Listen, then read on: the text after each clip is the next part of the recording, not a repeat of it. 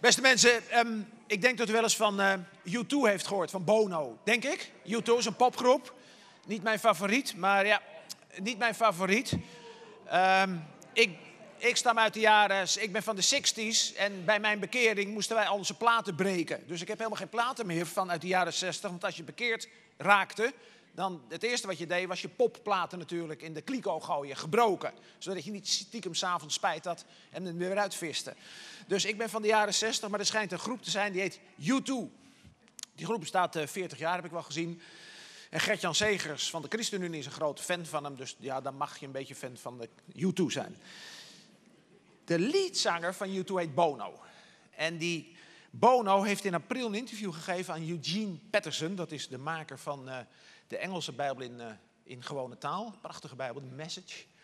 En in dat interview, het is op YouTube te vinden, eh, in dat interview zegt Bono, zegt tegen Patterson, er moest eens in de gemeente, de band weet het hoor, ik heb het allemaal verteld, er moest eens in de gemeente, in de christelijke gemeente, wat minder opwekkingsliederen gezongen worden, zegt Bono notabene. Want, zegt Bono, die psalmen, die zijn zo mooi. In die psalmen vind je het echte leven met God. Die psalmen, dat is niet alleen maar, maar dat zijn de hoge opwekkingsnummers natuurlijk ook niet meer. Dat is niet alleen maar dat het goed gaat, met God en jij met God. Maar in de psalmen gaat het ook wel eens niet goed tussen jou en God. Dus Bono vond, vindt dat we meer psalmen moeten zingen. Nou maak ik een compromis met u, want ik weet welke lieder u zingt en dat vind ik erg mooi. Dus ik ga over een psalm breken. Dan mag u, van mij mag u blijven zingen, de mooie, de mooie. Bono zingt overigens dan als voorbeeld in dat filmpje Psalm 23. En het is niet om aan te horen zo vals. Maar dat even terzijde. maar dat even terzijde. Wie van u kennis heeft van U2, die weet dat ze af en toe religieuze liederen zingen. Het zijn, zijn christenen uit, uh, uit Ierland. Uh, is een heel bekend nummer van ze. En een ander nummer wat heel bekend van ze is, is 40. 40. Uh, dat is een lied gebaseerd op Psalm 40 en met name de slottekst van Psalm 40. En ik dacht, kijk, dat wordt de les van Bono van vandaag en van U2. U2 heeft aan mij verteld, ik moet over Psalm 40 gaan preken met u. Dat komt mooi uit, want ik ben met een soort serie met u bezig. Twee jaar geleden Psalm 42, vorig jaar Psalm 145 en dan nu Psalm 40. En weet u wat zo mooi is als inleiding? God heeft ons ook de psalmen gegeven. Nu zegt u ja, logisch. Ja, dat is het niet zo erg. Het is het enige heilige boek wat er is in de geschiedenis van de mensheid, waarbij niet alleen maar God zegt wat we moeten doen. Ah, dat is al geen goede samenvatting van de Bijbel. Nee, waarin God zich openbaart aan ons. Eerst in zijn volk Israël. Vandaag Israël zondag. We zijn solidair met Israël, want we stammen uit Israël. God heeft zich geopenbaard in het volk Israël. En God heeft zich uiteindelijk geopenbaard in zijn zoon Jezus Christus. In wie wij mogen geloven. Maar dacht God, die mensen in Israël, duizend, 3000 jaar geleden, en die mensen in Drachten, die zullen het misschien wel eens best zwaar hebben met geloof. Want ik weet niet hoe het met u zit, maar zit u altijd op de toppen van uw geloof? Bent u altijd juichend, zoals we net juichend waren over de great I am, trouwens een mooi oud-testamentische psalm, I am. Nee, zegt God, wat ik jullie laat zien, dat is hoe de vromen uit het Oude Testament, in dit geval David, met mij omgingen. En in die psalmen die ik jullie geef, in die psalmen, zit voor jullie ontzettend veel troost. Les. Nou, die les van Psalm 40, die we aan Bono te danken hebben, dan maar eventjes vanmorgen. Die les van Psalm 40 gaan we met elkaar lezen.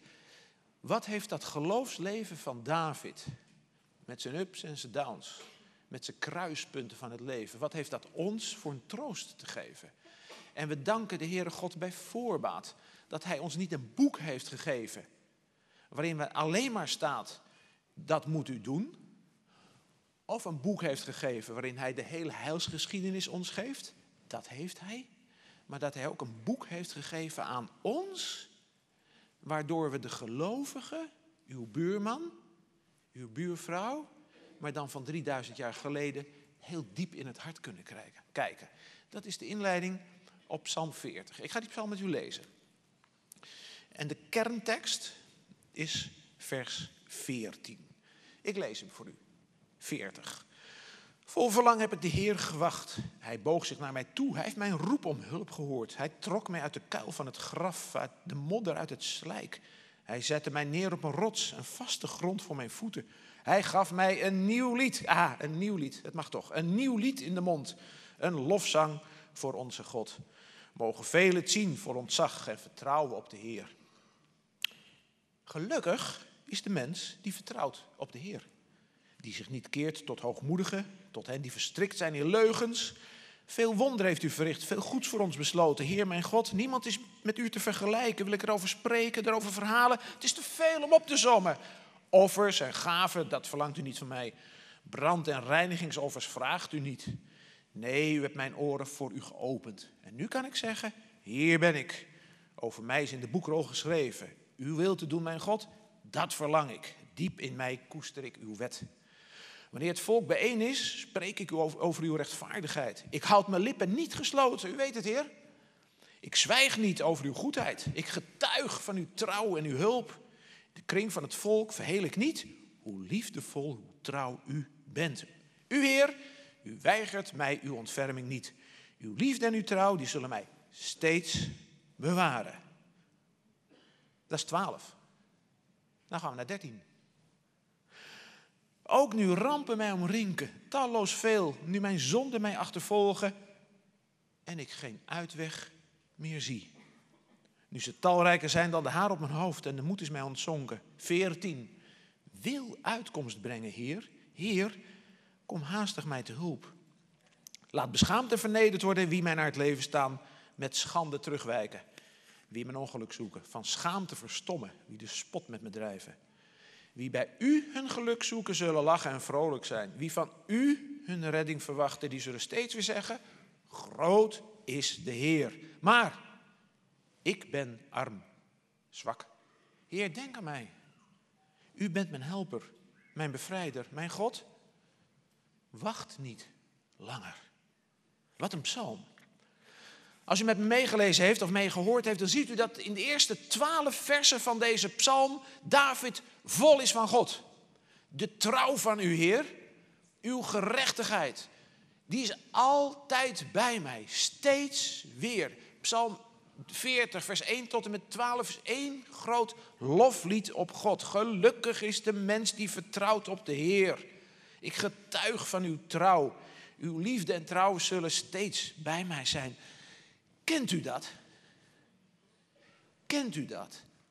Kent u dat in uw eigen taal of in de taal van de psalmen misschien wel dat u zegt, ja, er zijn momenten dat ik zo de Heer kan prijzen. Zijn trouw, zijn liefde, zijn betrokkenheid op mij. Dat ik kan beleiden, groot is de Heer. Of dat ik kon zingen net op de schermen, halleluja, the great I am. Kent u dat? Dat je heerlijk zo mag geloven. Afgezien van alles, de Heer loven. De Heer prijzen om wie God is. Kent u dat? Doet u dat op uw eigen manier? Hoe dan ook? David doet het hè, in 1 tot en met 12. Hij is vol van God. Hij is vol van God. Bent u wel eens vol van God? Ja. U? Dat je echt ontroerd raakt over wie God is. Ontroerd over wat Hij voor ons gedaan heeft in Christus. Dat. Dat zit in die versen 1 tot en met 12. Dat is één groot geloofsgetuigenis van David. Hij heeft ook uitredding ervaren. We kennen de situatie niet van deze psalm. En hij zegt, gelukkig is de Heer die vertrouwt. Gelukkig is de mens die vertrouwt op de Heer.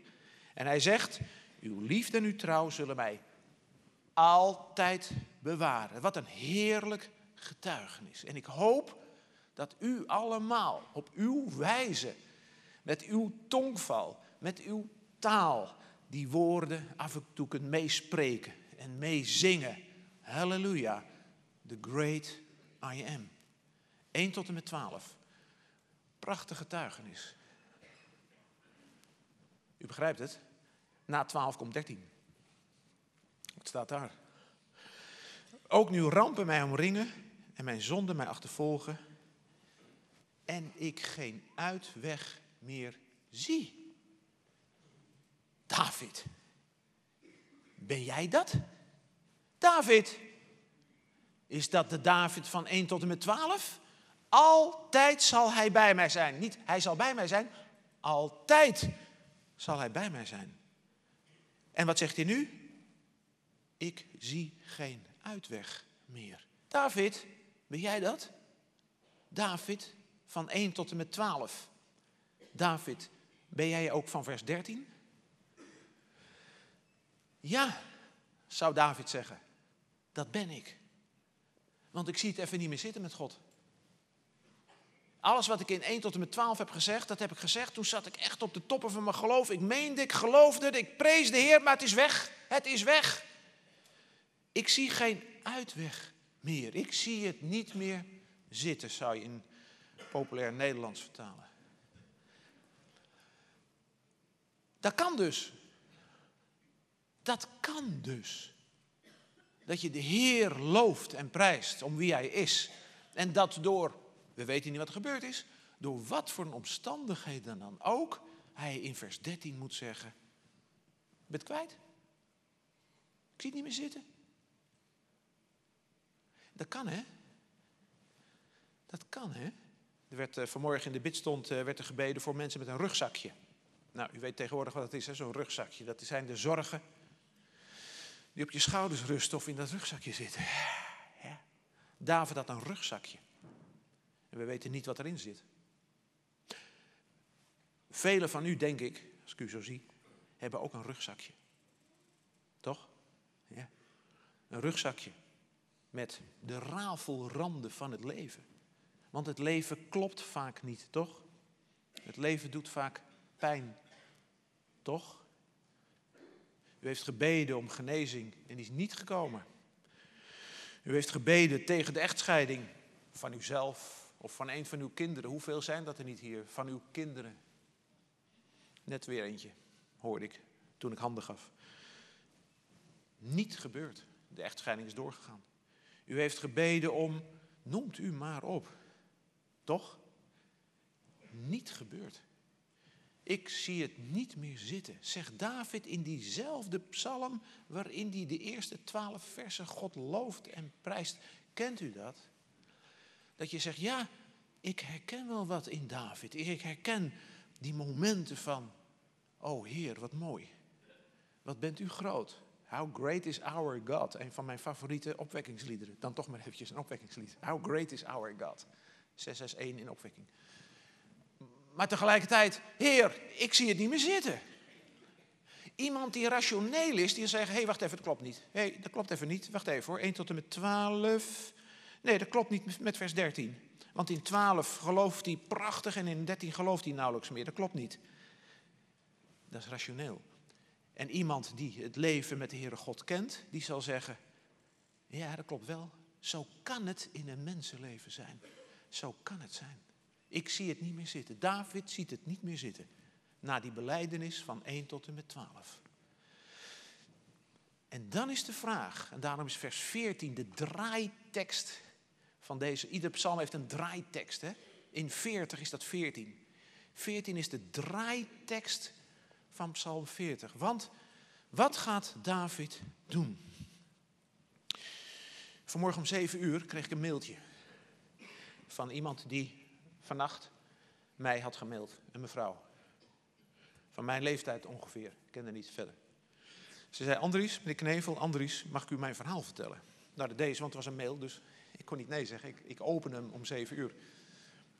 Ze zei, we hadden een prachtige zin. Heel gelovig. Uh, er kwamen altijd mensen bij ons.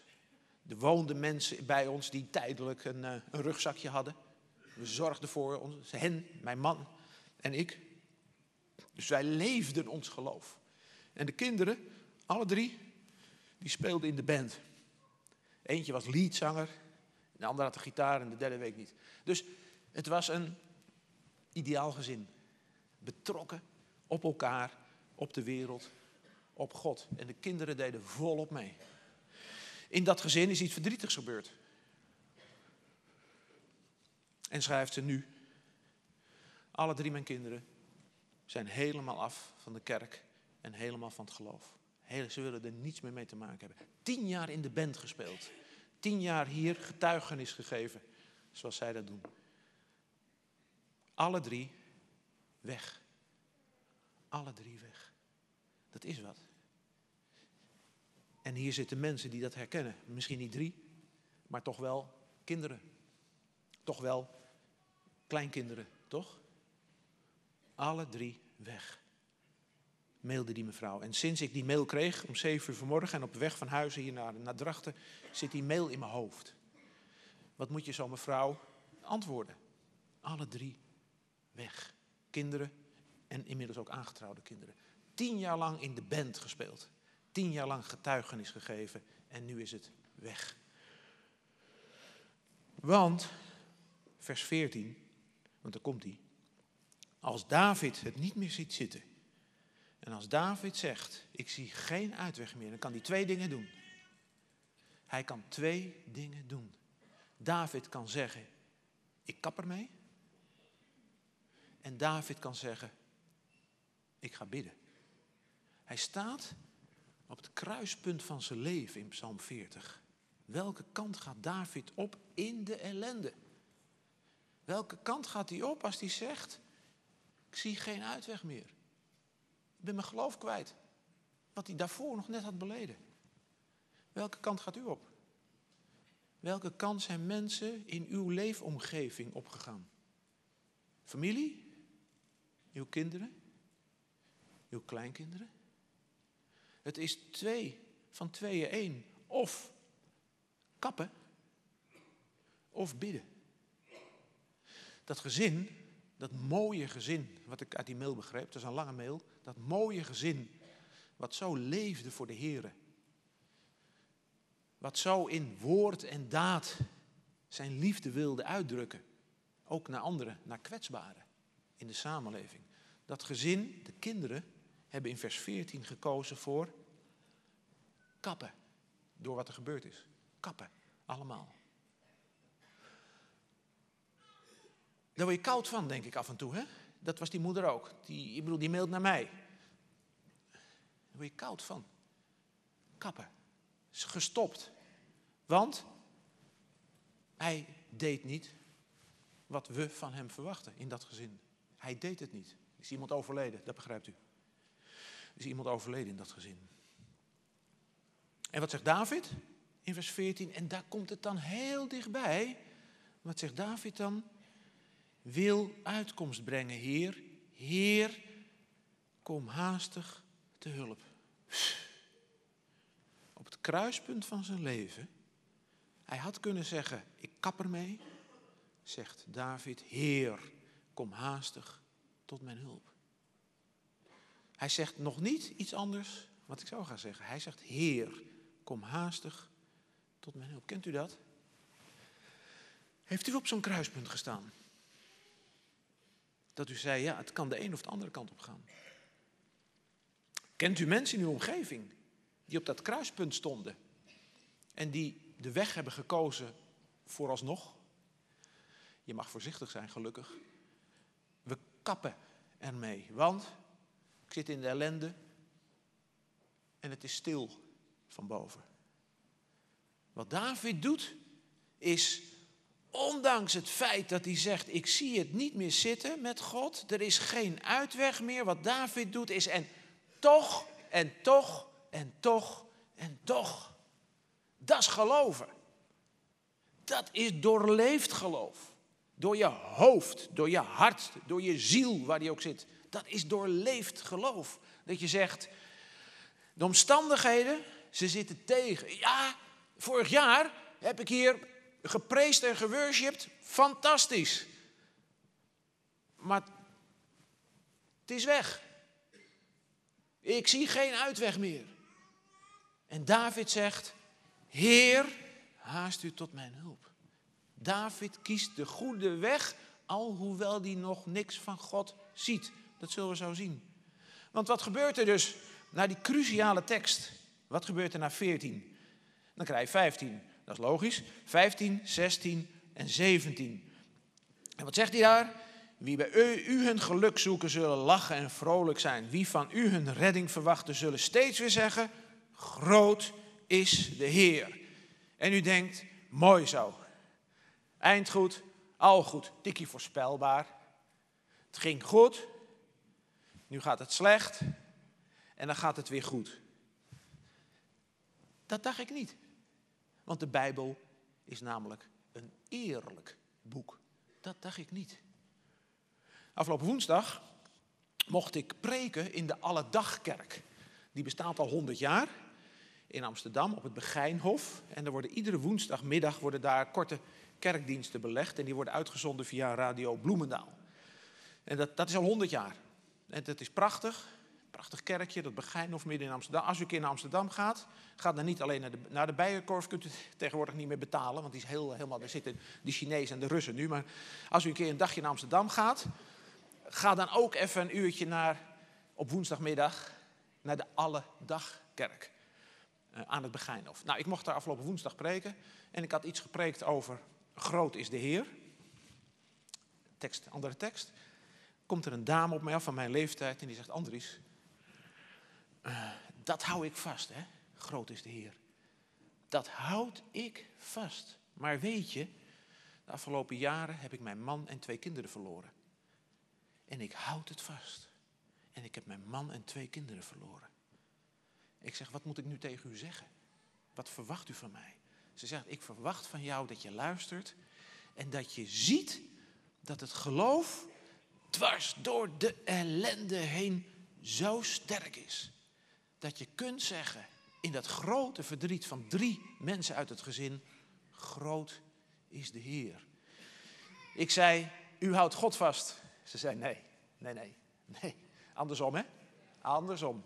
Ik hou niks vast. Ik voel dat God mij vasthoudt diep door de tranen.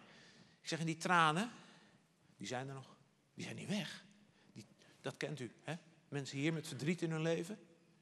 Die tranen zijn er nog. Die zijn niet weg. Maar ze zegt tegen mij, hij houdt mij vast. Groot is de Heer. Want ik zei, nou denk je natuurlijk, net als bij sprookjes, ik noemde in de eerste dienst Hans en Grietje, die kan ik me nog onthouden. En het schoentje van Assepoester. Dat kwam ook goed, hè, het schoentje van Assepoester, ja? ja? Ik ben het sprookje kwijt. Nou, het kwam allemaal goed. Je zou kunnen denken, Bijbel, mooi hoor, ja ja. Hij loofde God, hij zat in de ellende, hij bad tot God en het kwam goed. Het antwoord is nee. De Bijbel is een eerlijk boek. Kijk maar naar 18. Kijk maar naar 18. Nou heeft hij opnieuw beleden dat hij zijn hulp van de Heer verwacht. En wat staat er in 18? Ik ben zwak, ik ben arm. Heer, denk aan mij. U bent mijn helper, mijn bevrijder, mijn God. Wacht niet langer. Hij heeft nog niks gekregen. Wacht niet langer. De Bijbel is geen sprookjesboek. De Bijbel is een boek over mensen Zoals u en ik en David. 2016 en David leefde 1800, 800 voor Christus, 2800 jaar geleden. Mijn God wacht niet langer. Dat is geloven. Die zegt, mijn vertrouwen stel ik opnieuw. Ik ben door de crisis gegaan, hè. Ik stel mijn vertrouwen opnieuw op de Heere God. Hoewel, hoewel ik moet zeggen, Heer, wacht niet langer. Dat is geloven. En weet u waarin aan ik zie dat hij weer gelovig is geworden? Aan één woordje. Dat woordje wat hij niet gebruikte in 14. Wat zegt hij in 14? Wil uitkomst brengen, Heer. Heer, kom haastig te hulp. Wat zegt hij in 18? Mijn God. Eén woordje verschil. Hij is weer terug. Hij is weer terug. Hij zegt niet meer Heer, een beetje afstandelijk, een beetje zo van Godheid, Heer. Hij zegt, mijn God. Je leest er overheen. Maar het staat er, mijn God. Dat is geloofstaal. Dat je zegt, mijn God, wacht niet langer. Niet mijn God, dank u wel voor alles wat u mij vandaag weer gegeven heeft. Ik zal u loven en prijzen via 1 tot en met 12. Nee, mijn God, dank u wel dat u mijn God bent. Wacht u niet langer, want, maar het is geloof. Daar zit de kern van het geloof. Daarmee houden we het vol, beste mensen in Drachten. Niet met een evangelie, dat wordt hier niet gepredikt, maar niet met een evangelie waarin wordt gesuggereerd dat als je gelooft dat dat allemaal goed gaat. Nee, toch, houd toch op. Lees de psalmen. Bono, ja, lees de psalmen, dank je. Lees de psalmen. Lees de psalmen met het echte leven van een gelovige. En het echte leven van een gelovige is bijvoorbeeld Psalm 40. Mijn God. Er is een slimmerik hier in de gemeente.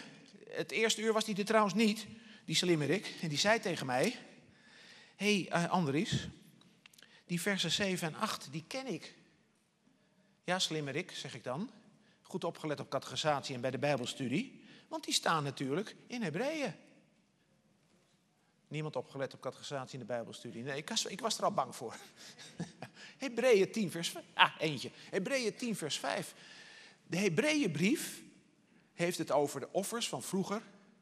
De brandoffers, de slachtoffers, de bloedoffers. En schrijft dan in Hebreeën 10, dat hoeft allemaal niet meer, want er is één offer gebracht. Jezus Christus heeft zijn bloed voor ons gegeven, schrijft Hebreeën 10.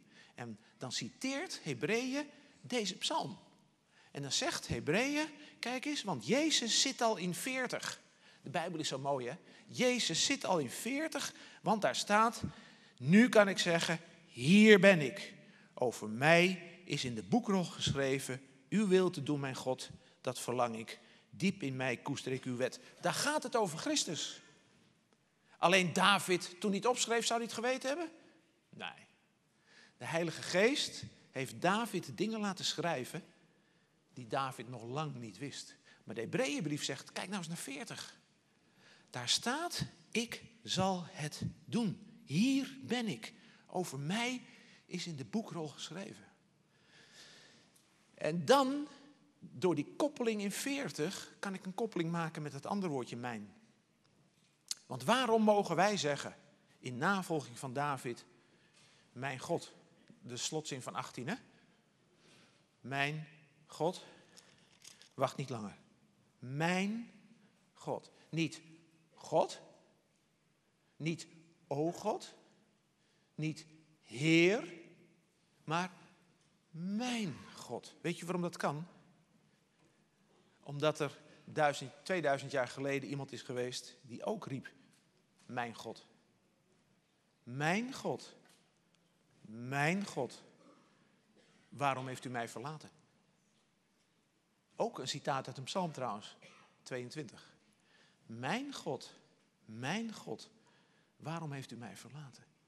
En omdat Christus toen mijn God kon zeggen, kunnen wij in 2016 in Drachten en waar dan ook ook zeggen, mijn God, het is onze God. Die gelaagdheid in die psalm, die gelaagdheid, die diepte in zo'n psalm, is zo ontzettend mooi. En het is niet alleen de diepte, het is het leven. Want in mijn vraag aan u is natuurlijk, kent u nou iets van dit geestelijke leven? Als u zich spiegelt aan Psalm 40. Als u zegt, ja, die momenten ken ik, hè? Prachtig, wij prijzen de Heer. Die momenten ken ik. Misschien wel veel. Misschien wel heel veel. Misschien zegt u, ja, dat is eigenlijk wel mijn leven. Gefeliciteerd. Als dat uw leven is. Gefeliciteerd. Mooi. Misschien zijn er ook mensen die zeggen, ja, heb ik. Maar die, dat vers 13, dat herken ik ook wel een beetje. Als dat rugzakje wat zwaar wordt. En als die rafelranden van het leven pijn doen. En als ik om mij heen zoveel verdriet zie. En zoveel dood. Of zoveel jonge mensen die sterven. Dan voel ik ook 13. Dan voel ik, Heer, ik zie geen uitweg meer. Mag u dat? Ja, God heeft u zelf die woorden in de mond gelegd. Dat is het mooie van de Bijbel. Ik zeg het weer, we hebben geen boek wat uit de hemel is neergedaald, wat een soort wetboek is wat u moet voldoen. Wij hebben een boek waarvan God heeft gezegd, weet je wat ik doe? Ik zal ze wat teksten geven als ze in de ellende zitten. En die teksten mogen ze dan, mijn teksten, mogen ze dan tegen mij zeggen. God heeft ons de tekst gegeven, ik zie geen uitweg meer. En u mag hem herhalen, tegen God. En dan is de vraag, daar, dat kruispunt. Als je het niet meer ziet zitten. Als u hier zit, vanmiddag is het inmiddels, vanmiddag. En u zegt, ik ben eigenlijk op dit moment meer van 13 dan van 1 tot en met 12. Wat doe je ermee? Wat doe je ermee? Ga je dan zeggen, zoals zoveel, dat doet mij zo pijn, hè, de afgelopen 40 jaar. Zoals zoveel in de kerk, de evangelische beweging ook die dan op een gegeven moment zeggen als God niet doet wat ze zeggen, zoveel, we kappen ermee. We kappen ermee. Dan zeggen nee, let op Psalm 40. Bono, dankjewel, let op Psalm 40. David op het kruispunt van zijn leven kapt niet, maar gaat bidden. En dan is het niet een prosperity gospel, dan komt alles goed. Integendeel, want dan zegt hij in 18, Heer, wacht nou niet. Kent u dat? Dat is geestelijk leven. Dat is leven dicht bij de genadetroon van God. Dat is worstelen met God, met teksten die Hij ons zelf heeft gegeven. Dank u wel, Heer, dat u mij teksten heeft gegeven, in dit geval het boek van de Psalmen, die ik tegen u aan mag houden. Die ik tegen u aan mag zeggen. Dat ik tegen u mag zeggen met uw eigen woord, Heer, ik zie het niet meer zitten. Wat dank u wel daarvoor. U wist dat wij mensen waren en geen robots. U wist dat wij een hoofd hadden en een hart en een ziel. U wist dat wij in omstandigheden zouden leven, of dat nou duizend jaar geleden was of nu, die voor een mens best lastig zijn, moeilijk zijn. Toch? Dank u wel, Heer, daarvoor.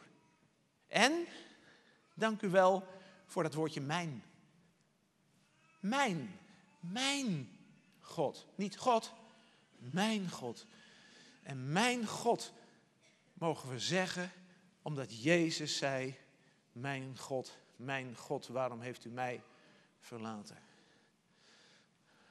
Zo ga je als gelovige door deze wereld. En het valt best niet mee. We leven in een moeilijke cultuur, in een verleidelijke cultuur. En we hebben, ik stond net handen te geven, dat begrijpt u, bij de deur, naar de eerste dienst. En wat leer ik van dat handen geven? Pijn. Mensen die met mij hun pijn delen. Mensen die zeggen, ja, die, die, die dichter van 40, David, joh, dat ben ik. Dat ben ik. Ik zie mij in 40. En dan zeg ik, grijp moed, let op 14, let op 14, op het kruispunt van het leven. Niet kappen, maar bidden beste mensen in Drachten. Ik moest aan iemand beloven bij de uitgang dat ik de hele week Psalm 77 moest gaan lezen van hem. Ik hoop niet dat u mij allemaal psalmen gaat opgeven zo. maar ik vraag u, ik vraag u, leest u eens de hele week Psalm 40. Die psalm die zo, denk ik, op uw leven van toepassing is. Op ons leven van allemaal. En nogmaals, ik dank U2 en dank Bono dat ze mij hebben geleerd wat Psalm 40 is, zodat ik u deze psalm vol van het leven mocht meegeven. Na de eerste dienst hebben heel veel mensen mij aangesproken. En die zeiden,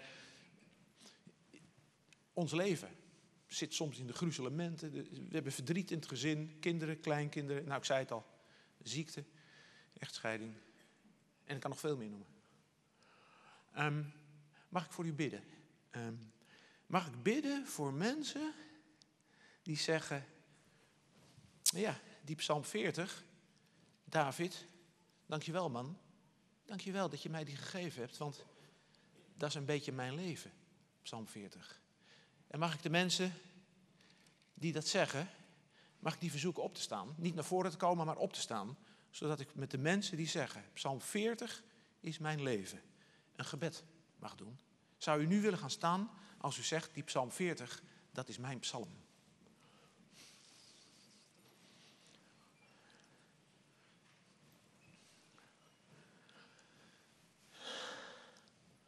Ja, heren, zo staan we in uw gemeente voor uw aangezicht. En wat mogen we u danken dat u ons de psalm heeft gegeven. Wat mogen we u danken dat u ons deze psalm heeft gegeven. Een psalm van geloof. Een psalm van aanvechting. Een psalm van een keuze maken. Een psalm van hernieuwd geloof. Een psalm van een beleidenis. Mijn God. Heer, ik bid u voor mezelf, voor deze mensen hier. Bid u, Heer, wilt u uw licht laten schijnen over hen. Daar hebben we net van gezongen. Heer, uw licht en uw liefde schijnen. Heer, laat het mogen zijn dat voor mensen die zorg hebben, voor mensen met een volle rugzak, voor mensen die lijden aan de rafelranden van het leven, of dat nou hier is of in het Midden-Oosten, Heer, laat het mogen zijn dat ze de vrede in u mogen houden. Dat ze bij vers 14 gaan zeggen, dat ben ik. Ik ga bidden. Ik ga opnieuw bidden. Ik ga opnieuw bidden. Dat ze u mogen beleiden, ook al zien ze het nog niet. Heer, mijn God, wacht niet langer. We zien het nog niet, maar we vertrouwen op u. En in uw naam bidden wij voor ons allemaal. Met, ja, met pijn in ons hart. En een geloof in ons hart. Want we gaan u niet loslaten, want u laat ons niet los. En in uw naam mag ik u allen op dit moment zegenen. De zegen van de Heere zij met u. Amen.